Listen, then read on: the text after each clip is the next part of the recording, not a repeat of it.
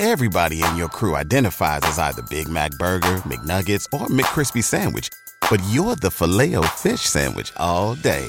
That crispy fish, that savory tartar sauce, that melty cheese, that pillowy bun. Yeah, you get it. Every time. And if you love the filet of fish, right now you can catch two of the classics you love for just $6. Limited time only. Price and participation may vary. Cannot be combined with any other offer. Single item at regular price. Ba da ba ba ba. Welcome, everybody, to a Baseball America podcast. Along with Aaron Fitt, I'm John Manuel. This Baseball America College podcast is sponsored by ATEC, the baseball training machine company. At ATEC, we're committed to delivering tools to coaches to help train and develop players. Visit atecsports.com to learn about training machines that can help make your practice more effective and efficient. See training tips and practice drills from Vanderbilt head coach Tim Corbin and more on atecsports.com. ATEC, win every practice. Aaron, uh, yesterday's podcast goes into the dustbin of history, the uh, vacuous, not recorded properly dustbin of history here at Baseball America in the podcast nook. Only the uh, books here in the podcast nook and you and I will remember what was said in that fabulous podcast yesterday. So It I apologize it was to a- you and our listeners. It was a glorious hour-long podcast too. That uh, we're not going to go nearly that long today, so we apologize in advance.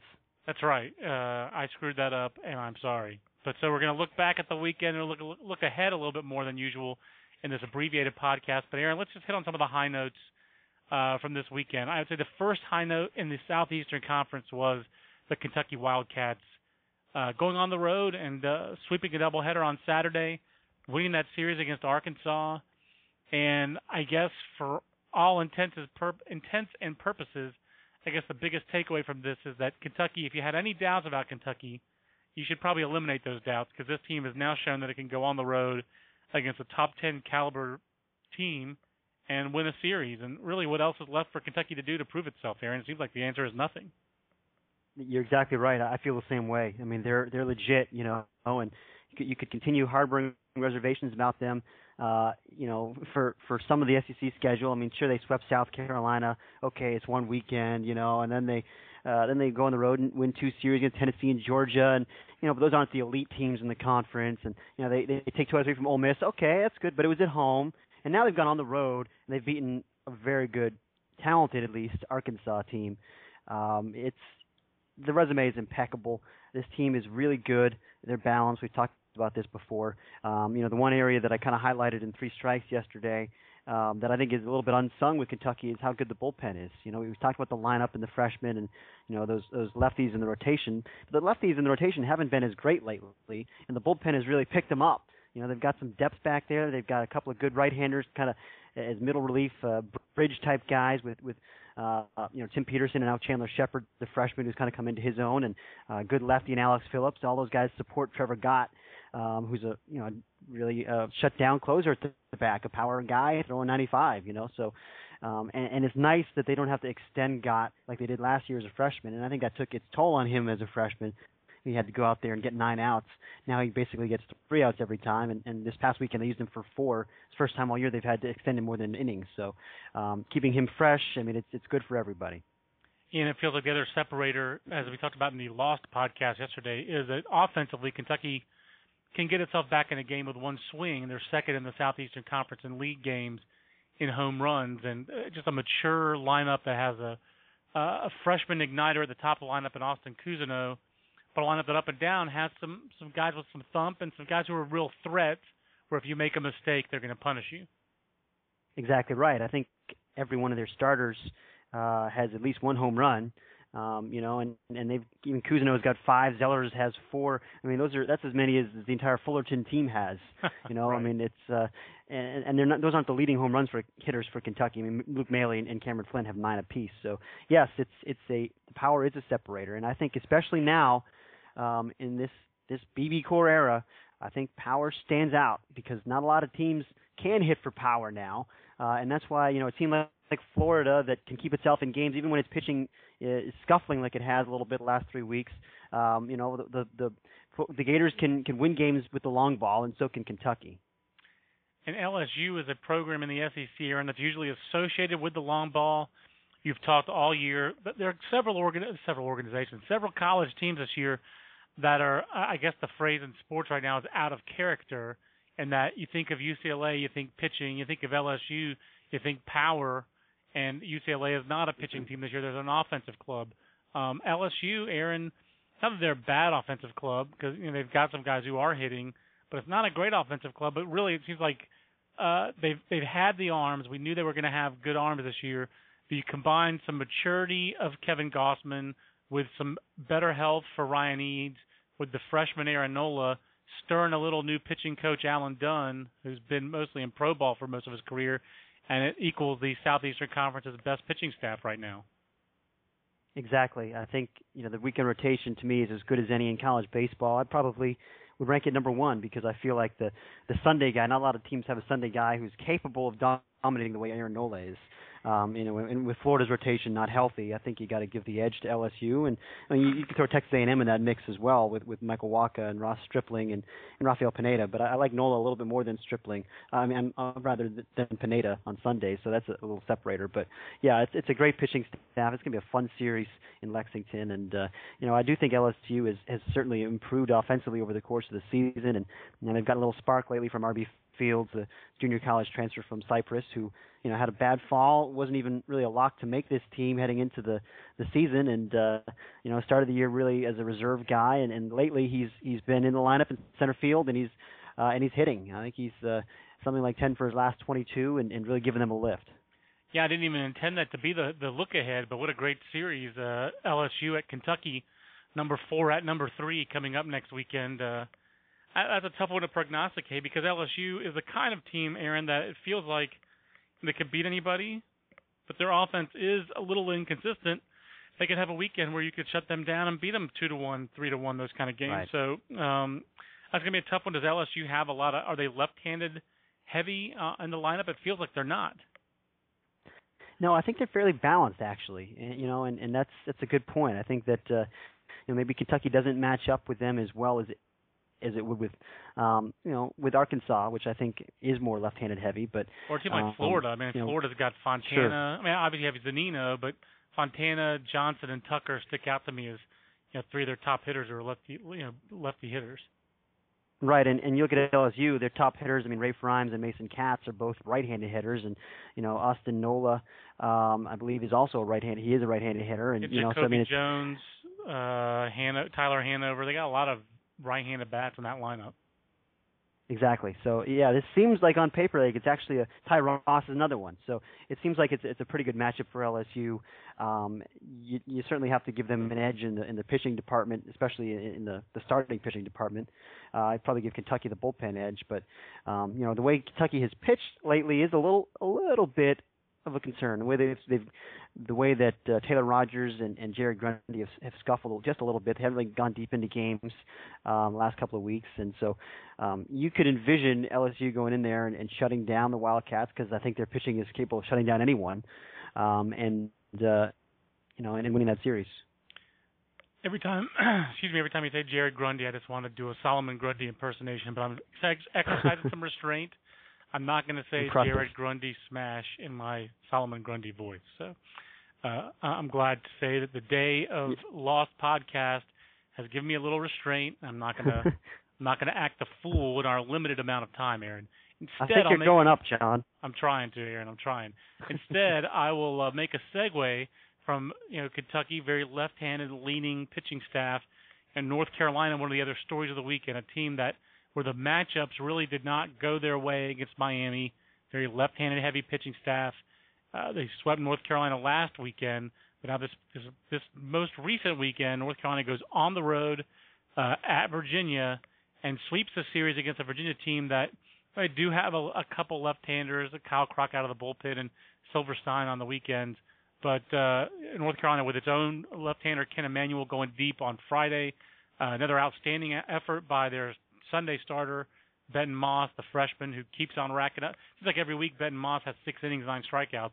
Um, but North Carolina yeah. come, bounces back from that uh, Miami sweep, gets back into our top ten at number ten after sweeping the, the Cavaliers.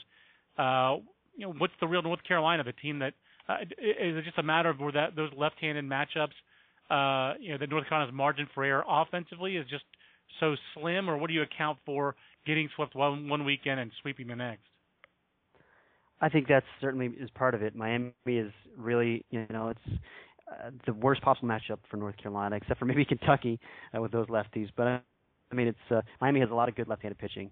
Um, you know, certainly Erick Erickson and, and Stephen Ewing, and um, you know those guys really jump out as quality left-handed pitchers with good breaking balls and know how to pitch. And, and uh, you know they can beat a lot of teams, but especially North Carolina that is is left-handed heavy. They always have. Well, they have been for as long as I can remember. Yeah. Um, and yeah. Uh, and that's how they build their teams. And so, you know, they're going to be vulnerable against that kind of a team. But especially without Colin Moran, their best hitter, who is left-handed but can hit anyone um, you know, I, I think it's uh, you chalk it up as a, as a tough road series without your best player. Um, you know, they they battled in that middle game, but they didn't score a lot of runs in that series.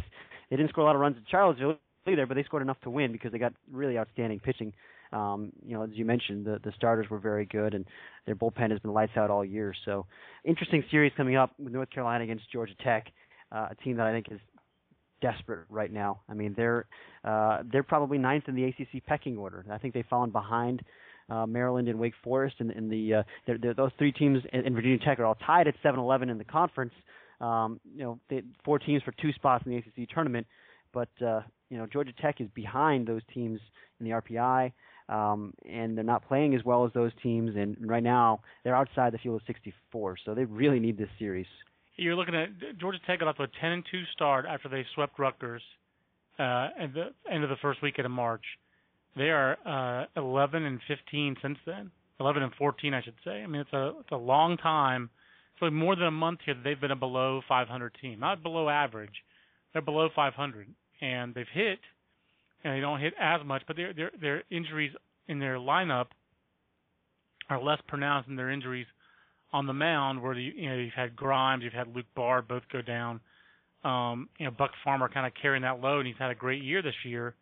Um, but really, just defensively and just in terms of pitching depth, this team's really struggling. They've really had to you know throw a lot of the freshmen into the fire. They've kind of found a guy, and, and Alex Cruz has become a real uh, dependable pitcher for them as a two-way guy.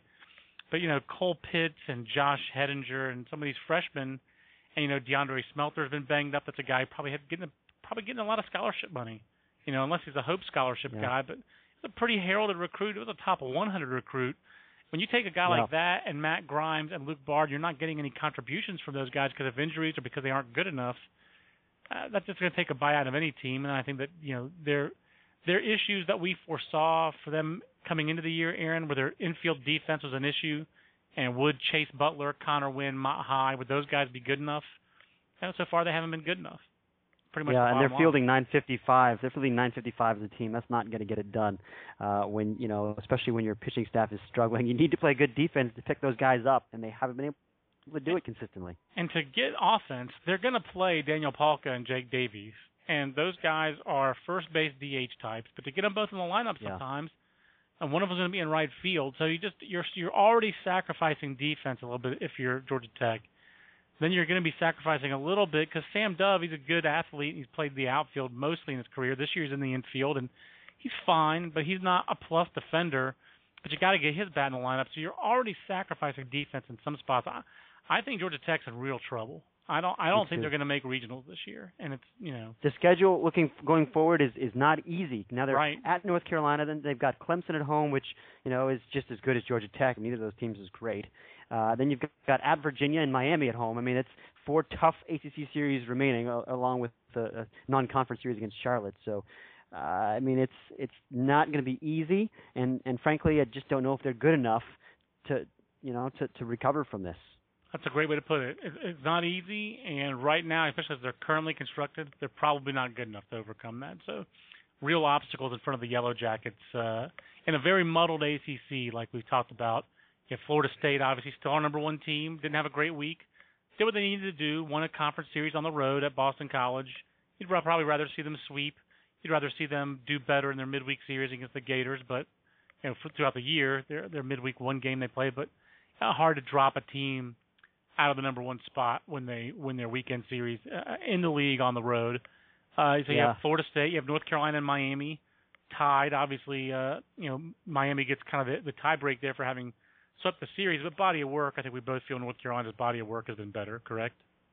Yes, no doubt for me, no and then, doubt. and then NC State's right there uh, at 11 and seven in the fourth spot in that league, and the rest of it's really kind of up for grabs. I mean, your guess is as good as mine as who the fifth best team in, is going to be in the ACC when it's all said and done. I, I'm going to guess, Aaron, that your vote there would be Clemson. Mine would be, or, or did you vote for Virginia? Mine would be Virginia. I would, I would vote for Virginia also. I think Clemson is pretty flawed, and I don't think Virginia is a great team, but yep. um, I, I like them better than Clemson. I think both those teams are not quite as good as we thought they would be. I see a little bit more room mm. for growth for Virginia. They have pitched well. They really kind of got shut down offensively by North Carolina's pitching this weekend. But you know, North Carolina's got the potential to do that to any team. So yeah, um, yeah. I like the Cavaliers' talent. I think I, we both like them a little bit better if Whit Mayberry were in their rotation and not getting ready for Tommy John surgery if he didn't already have it. Right. That's a tough blow. Yeah, it was a big blow for them. Uh, it's a Baseball America podcast with John and Aaron. Uh, Aaron, also in our top 25, one of the big movers uh, was Baylor. And I guess you're going to kind of move up the rankings when you win 19 games in a row and you start 15 and 0 in, in the league. But it feels like, and I'm not trying to take anything away from Baylor. It does feel like this is as much a product of the weakness of the Big 12 as it is the strength of Baylor. But winning 15 games yeah. in a row is 15 games in a row, no matter what league you're in. Exactly, and you know, I had someone ask me in the chat yesterday, have I, have I ever seen a team get on a roll like like Baylor is? And yeah, you know, I mean, every year somebody has one of these long winning streaks. You know, whether it's uh, South Carolina at the end of the year last year winning 10 in a row to win the national championship against good NCAA tournament teams, right? Uh, or if it's you know, if it's LSU winning 23 straight back in 2008, or you know, I mean, every year Texas and that incredible long streak that they had, uh, they won, they swept five straight Big 12 series uh, back in uh, I think 2010, and, and it was a much stronger Big 12 then. So, um, you know, I I don't think this this this certainly this is not an unprecedented streak for Baylor, but it's it's a good streak. I mean, hey, they're winning the games in front of them.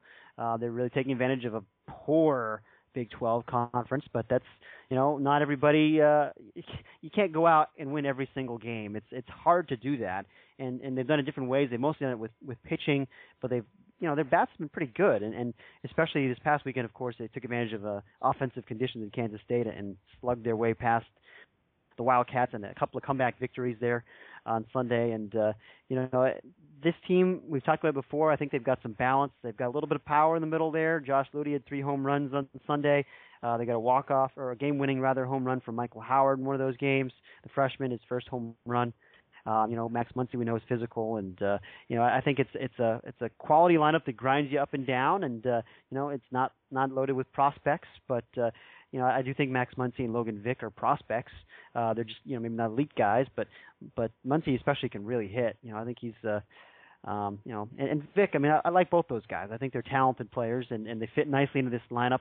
Um, but on the mound, you know, Josh Turley is a guy that. Uh, you know, when he came in with with Muncy and Vick three years ago, they were really excited about him. They thought he could be that competitive, you know, Friday guy, the the just left-hander goes out there and grinds you and, and you know wears you down. I mean, he can he knows how to locate. He, he mixes speeds and locations. He's not overpowering, but um, they've won all nine of his starts this year. You know, and he's got a 2.02 ERA, so he's doing something right. And then you got Trent Blank behind him, who's 8-0, you know, 2.48 ERA, and, and a guy that has really found success this year, um, dropping his arm slot down. Uh, it was the idea of, of Trevor Moat, the volunteer assistant to start the year, who's kind of moved up to a full time job now that Mitch Thompson is gone and has um, kind of taken ownership over that pitching staff and done a really good job with it. Yeah, they've really they've pitched very well, and that's been a, a trademark, kind of a hallmark of that program over the years. But uh, you know, they've been uh, they're just a little bit more of a grinded out team now than they uh, than they have been in the past. It feels like a a, le- more substantive, more more substance than style team, and that's not always been the case really with uh, uh, with Baylor. So I think they deserve right. credit for for grinding some things out. Um, the other thing, I guess, in the Big 12, we probably should touch on, Aaron, is just the. I guess is Oklahoma back? Is Oklahoma, if anyone you wrote a couple weeks ago, if anyone was going to be, if the, if the Big 12 was going to have four teams in uh, regional play, we gave a slight edge to Missouri, to Missouri at that time, but they've hmm. gotten swept by Baylor and then swept by Oklahoma. So the Tigers right. are out but it seems like Oklahoma with its RPI back in the excuse me back in the 60 range, and then uh, you know getting a big win midweek last week against Arkansas, feels like Oklahoma is getting itself back into the conversation. No question. And in, in, in today's um, stock report, I'm going to have Oklahoma in the field. You know, they actually leapt from number 93 to number 58 in the RPI in the span of a week, um, and you know they've got a very favorable, I think, easy remaining schedule left with only one series left against a team inside the top 100, and that's home series against Baylor, which you know, I mean, if you're going to play Baylor, you know, it's a it's good to have them at home. That's a winnable series for Oklahoma. Uh, but the rest of their games are, are very winnable, and and you know, if they can if they can go 14 and six or, or 16 and four down the stretch, which I think they can, um, they're certainly going to be in the field. I think. Yeah, they have to. With the those are going to be some RPI right. killers in yep, their you're right. in, in so their schedule. They still have Alabama State coming up this weekend. It's number 263 team in the RPI for three games. That hurts. And then Kansas is number 170. Um, I mean, these are these are not good RPI games, but there there are very winnable games. And if they win them, uh, again, I don't think there's much of a margin for error, but they have to win at least 14 or 15 of those, I think, to have a chance. But I think they could easily win 16 of those. Well, I'll tell you, I just talked to uh, uh, a couple of SWAC coaches today and Alabama State is getting there, but it's not there yet under Mervyl Melendez. So that's a series they probably should sweep. Uh, there's, I don't think there's a question about that. As the Baseball America, and, and if they don't, I think it's really going to hurt them. Uh, it's the Baseball yeah. America podcast with John and Aaron, and of course Aaron's the guy you really want to hear. Aaron, a couple other t- uh, tidbits from around the country. It's a pretty active week in the big in the Pac-12. We could talk a lot about the Pac-12. We did yesterday. Oh, Melina silence for yesterday's podcast. But Oregon into the top ten, Aaron, and the Ducks, they're playing duck baseball, which I just think is always funny to read that they're playing duck baseball. Um, but I guess really duck baseball this year means they're pitching just enough and they're hitting just enough, and that in the league, uh, here with the team going and, and winning that series against Stanford, this is a team not to be trifled with in in conference play. They I guess they have one series loss, but otherwise they've been pretty consistent all year about dominating on weekends, and then this week a five game week and they they won two games at midweek as well. Uh, what do the Ducks owe? Uh, well, what defines Duck baseball this year, and why is that uh, a number eight team in the country? It's it's pretty remarkable, you know, what they've done. I think with their personnel, because yes, they are an improved offensive team. There's no question about that. You know, they've got a little bit of uh, a muscle in the middle of the lineup now with Aaron Jones and Ryon Healy, and um, you know, and they and they again they grind you out. You know, one through nine, they put together a lot of quality at bats, but they're still hitting 258 as a team. You know, so it's it's not a great offensive team by any means, um, but they play really good defense. I love the two guys in the middle. JJ Altobelli is a, a fun player to watch at shortstop. He's made that transition from third base very effectively. Got a strong arm, makes every play. Uh, great player. And then uh, Aaron Payne next to him, former George Horton bat boy at Cal State Fullerton. Um, you know, as, a, as another kind of those blue collar guys that uh, he's not putting up big numbers or anything, but he's really solid second baseman, and uh, you know, we all know how important it is to be strong up the middle, uh, and they are. And of course, you know, on the mound, that that's their strength. Alex Cadell, you know, that crafty senior who uh, goes out there and you know just knows how to win. Um, again, not overpowering stuff. Jake Reed, the freshman, a guy that I really liked last year coming out of, of high school in California for the draft. Uh, had him in the top 200, and uh, you know he's he's rewarded that. He, he wasn't drafted real good last year because he was he wanted to go to college, uh, but uh, he's he's showing why we, he was regarded so highly by scouts. He just uh, you know like Cadell, he even knows how to pitch. He's got advanced feel, but he's got a lot of life on the fastball. Uh, you know, good three pitch mix. Um, you know, just I think a guy's got a really bright future ahead of him, and and then you know Brando Tessar has been a, pretty good Sunday guy. He has struggled the last two weeks, but uh, it's not a it's not a deep bullpen. You know they really really are relying upon Jimmy Sherfy back there, but you know they've they've got some left-handers now too. I mean that's one one way they're able to beat UCLA was able to roll Tommy Thorpe out there, and you know they even used Billy Flamion on the mound a little bit um, when they needed to. I mean they they've got some options, uh, but uh, it's it's to me, the fact that they're they're going in, you know, and winning midweek games like this this week, you mentioned beating San Francisco twice midweek. Um, you know, that's that's impressive because this team isn't really constructed to do that. They don't have a lot of pitching depth. We've talked about this before. They had three major injuries early in the year, um, and uh, and it's left them thin. So uh, it's an incredible coaching job. I mean, I, I think their their resume right now is worthy of a national seed. After the last three weeks, at UCLA, at Stanford, sweeping Arizona State at home. I mean, that's that's loud Um, will they keep it up? You know, the the schedule going forward. You got Washington State, you got Cal, both at home, both winnable series. Um, you know, Gonzaga on the road will actually be a, a nice challenge. Gonzaga is a, a good ball club. That's uh, heck, they, they're in the hosting discussion right now, and and yep. you know, I mean, it, it's it, the schedule is, is probably manageable for Oregon. Um, I, I'm still not necessarily a believer that they're an Omaha team, despite the success that they've had, but they're they're dramatically improved, and it's a great, great story. Yeah, to me, uh, their schedule's pretty great. They've only got only one really big road trip left. I mean, yes, they have to go to Oregon, uh, to Oregon State, and I believe they go to Gonzaga. But in terms of you know long road trips where the travel is really going to be a big issue for them, and that's I think that's a factor when you're talking about a team in the Pacific Northwest. Uh, the only one that you're really looking at that's a problem is, is at Arizona, and they've already shown they can win yeah. on the road. And that, you know, to me, the toughest part of their of their season is in the past. Um, doesn't mean that the rest of the season isn't going to be challenging. And going to Arizona is tough, but their toughest road trip they just played UCLA and Stanford back to back on the road. It's not going to get a lot tougher than that for Oregon. So yeah. I, you know, yeah. I, I think you have to look at that uh, as a pretty big factor. Who do you like going forward though? UCLA, Oregon, and Arizona tied at the top of the Pac-12. Uh, the Bruins just went on the road and won this series at Arizona. Uh, if you had to, ha- if you're handicapping that league the rest of the way, I'm not discounting Stanford, but at five and seven, they're a little bit further back in the pack. It's only two in the loss column, I understand. But uh, who's your pick going forward uh, to win the Pac-12? Oh man, you know, I, somebody asked this in the chat yesterday, and I didn't even know what to say. I, it, it's just so hard to pick because, you know, th- there's some good teams at the top, and they're beating each other. And right now, Oregon's the only team that, that seems to be beating all of them. I mean, Oregon only has one series lost this year, is at Washington, interestingly enough. But uh, you know, Washington's improved. They're they're they're they don't get swept. They won a game against Stanford, and uh, I think they won a game against Cal. You know, so uh, Washington is is a better team, but um, at the top of the league, I'm, I'm just kind of dancing around this because I don't want to answer it. I don't know. I mean, it's it's tough. Uh, I think all those teams are are good. I think they're all flawed too. You know, I'm I'm picking Oregon, Oregon just because of the schedule. you know, I really yeah. like that schedule for them.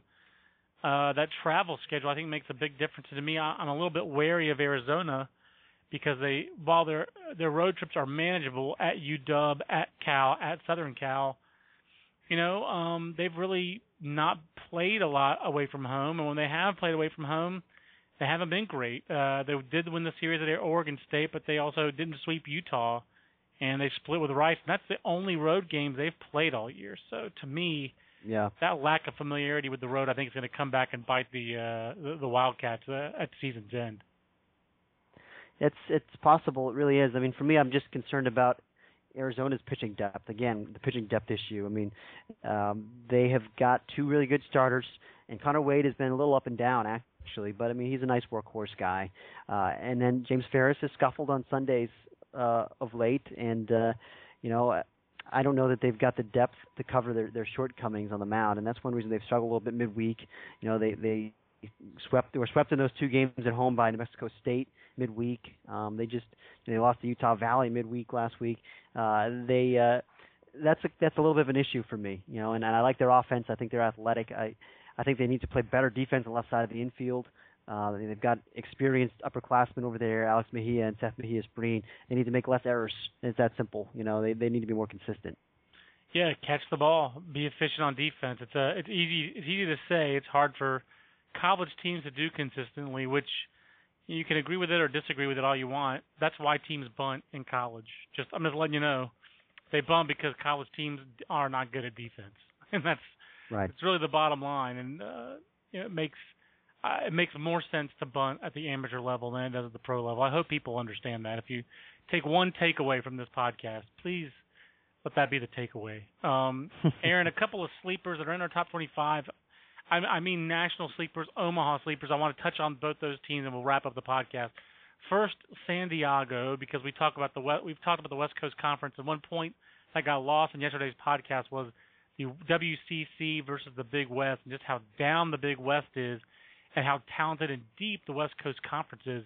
You just did a uh, first off, is San Diego a, a legitimate Omaha threat, and secondly, um, to how many teams will the West Coast Conference get slash should the West Coast Conference get into the regionals? Well, to answer the first question, you know, I think San Diego um, is dangerous. I, I like. Um, I think they're they're balanced. You know, they've got star power, which is something that is you talk about the Big West is, is severely lacking in the Big West. Um, but uh, you know, I, I think it's very very encouraging that Dylan Covey now has had three straight very good starts on Sundays. Um, you know, they've got a guy that they like at the top of the rotation with Calvin Drummond, who hasn't been second year in a row. He's a little faded a little bit as far as his stuff after a really strong start. But um, you know, he's uh, he's a nice Friday guy. You know, he's uh, he's experienced now. He's been around, um, and uh, you know, certainly they've they've got uh, Paul Sewald in the middle there, a nice left-handy left-hander who's competitive. Um, they've got a good bullpen with a national saves leader and Tyler uh, Wagner, who's who's really a, a power guy and is having a, a fantastic year for them. Um, it's a pretty good pitching staff, and and of course they've got Kris Bryant in the middle. I think one of the best players in college baseball. You know, just a guy who who does everything. Um, so you know, and then they're they're really really much improved offensively. I mean, give Jay Johnson, the hitting coach, some credit, and um, you know they've got some depth in that lineup now. And uh, the one concern I have with San Diego is is the infield defense. It's really been a problem for them, um, and that's probably why I would say that I don't think they're an Omaha team. Um, I think you got to play good defense against Omaha generally. You know, there's I'm sure there are exceptions here and there, but um, you know that's uh, that's a concern and something they're still trying to figure out. But uh, I, I think the the West Coast Conference gets two teams comfortably in uh, with San Diego Gonzaga, and and I think they have a pretty good chance to get a third in as well with Pepperdine, who's still pretty strong in the RPI, had that really nice non-conference schedule, and uh, um, you know they're they're in the middle of the pack in the standings. But if they can make a little bit more headway there, I think they'll be in really good shape for an at-large. And lastly, Purdue, Aaron. I think I know this will be part of uh, you know part of your uh, stock report this week. But you know, Purdue not necessarily pulling away from the whole league. They still have to go to Nebraska this weekend. That's going to be a challenge. Darren Erstad has the the Huskers playing well and playing tough, playing competitively. But Purdue's kind of taken on all comers, with the exception of the the losses at Wichita State. They've basically done everything you could ask them to do, even a little bit more, such as beating Louisville, um, sweeping series in the road. This weekend they sweep Illinois, which you know, almost won a regional last year. Was a very competitive team, an athletic team. They're going to Purdue's going to go to UCLA later this year. Uh, how much? How how good is Purdue? How are they doing this? And how realistic is it that Purdue hosts a regional and and, and you know could be a Big Ten, the first Big Ten team to get to Omaha since the you know the Michigan uh, heyday of the mid '80s? I think they're really good. I mean, we, we've talked a lot about how good their offense is, and we've kind of viewed them as an offensive team. You know, they've got those two mashers in the middle with Cameron Perkins and Kevin Plawecki, and you know, Eric Charles is a uh, you know a really dynamic player for them who gets on base and and makes things happen. And um, you know, the lineup is deep. They're hitting 325 as a team, um, but they've been doing it with pitching lately. You know, the last two weeks or so, they've they've won uh, what eight straight games, seven straight games, and they've allowed a, a run and a half per game during that stretch. You know, and and it, they've done it without the best arm on the staff, who's out for the year with you know uh, Nick Schreiber with uh, with I believe Tommy John surgery. So um, it's not overpowering guys on the mound, uh, but Joe Hays is is a you know he's kind of in that uh, Alex Cadell mold. You know, uh, mix and match. You know, competitive veteran right hander. Um, not not big stuff, and neither does, does Lance Breedlove. But um, now they've got a freshman who's kind of stepped forward on Sundays with Connor Podkul, um, who's who's got probably the best arm out, out of these guys, uh, the most upside. But uh, the last two weeks he's he's pitched very well for them on Sundays. Uh, I think it's given them a lift, and of course you got a, a great power closer at the back with Nick, Nick Wittgren and um, some nice pieces in the middle to get to him. And uh, I think it's complete complete team. I really do. I think they're probably going to host a regional. Uh, they're number 10 in the RPI, um, and uh, you know they're they're really taking care of business in their conference. Um, we know that the committee likes to reward cold weather teams that put together strong resumes with hosts. Uh, they're not going to host probably almost certainly on campus. They're they're building a new ballpark. Sounds like it's not going to be ready in all likelihood. There's an outside chance, very remote though. Uh, but you know I think Gary, uh, Indiana is an option. Uh, I think Fort Rail Wayne is Cats. an option. There you go, the Rail Cats. So they've, they've got some options, and, and I think I think they'll I think they'll find a way to host because um, this is a rare opportunity for Purdue baseball, and, and I think they have to take advantage of it. Yeah, I mean, to me, it's a matter of if not now, when? If not us, who? You know, uh, it really has to be Yeah. Purdue for a Big Ten team to host. When's the last? Uh, you say you had Michigan in 2007, came within a, a hair of getting to Omaha. Uh, won a regional at Vanderbilt, but and, and I guess they've hosted a uh, super regional, correct? And they host? Oh, no, they went to Oregon State. Well, it was it was uh, the following year. I think it was 2008. They hosted a regional as two seed with Arizona as the one up there, and, and Kentucky as the three. It was a really tough regional. That's right. Uh, and they and they and they had uh, I think they had an injury right before that, if I recall. The one of their their was it Chris Fetter maybe got hurt or Putnam. One of That's their it. big Fetter. arms It got hurt. Fetter. I'm, I, I, I may Yeah. have also and there may have also been an elbow injury to Nate Recknagel. Uh, it was Recknagel. You're exactly right. It was Recknagel who was hurt. I'm I'm Anyway, enjoying uh, all these Midwestern names. Um, n- not as much as uh, Purdue. I mean, Purdue's team is a cornucopia of great names. I mean, some of the names you just threw out there. Plawecki's a great name. Angelo Cianfrocco is about as good as it gets. Lance Breedlove is just loving the fact that there are all these ridiculous other names on his team, like Nick Wittgren and Connor Podkul. I mean, come on.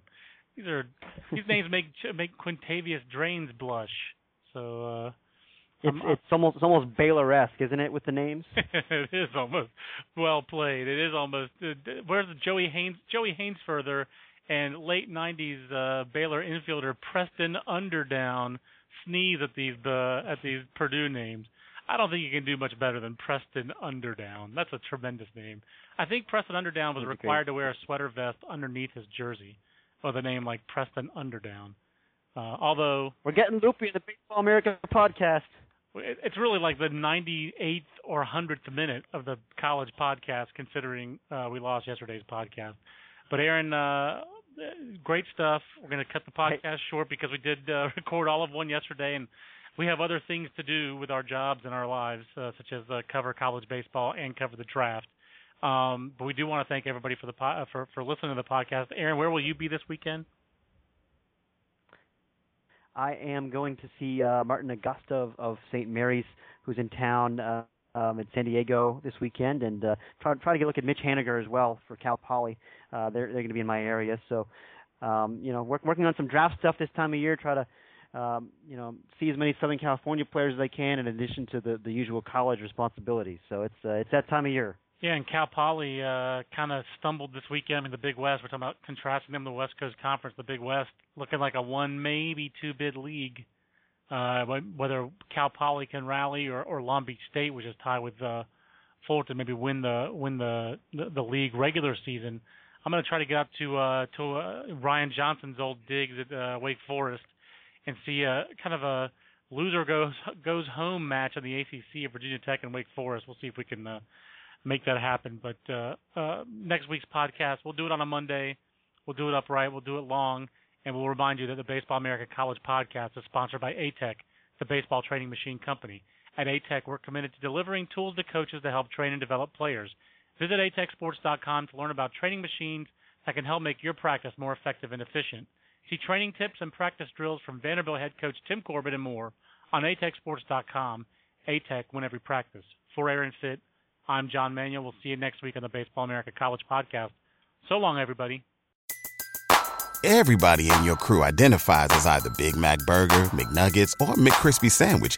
But you're the filet fish Sandwich all day. That crispy fish, that savory tartar sauce, that melty cheese, that pillowy bun. Yeah, you get it. Every time. And if you love the filet of fish, right now you can catch two of the classics you love for just $6. Limited time only. Price and participation may vary. Cannot be combined with any other offer. Single item at regular price. Ba-da-ba-ba-ba.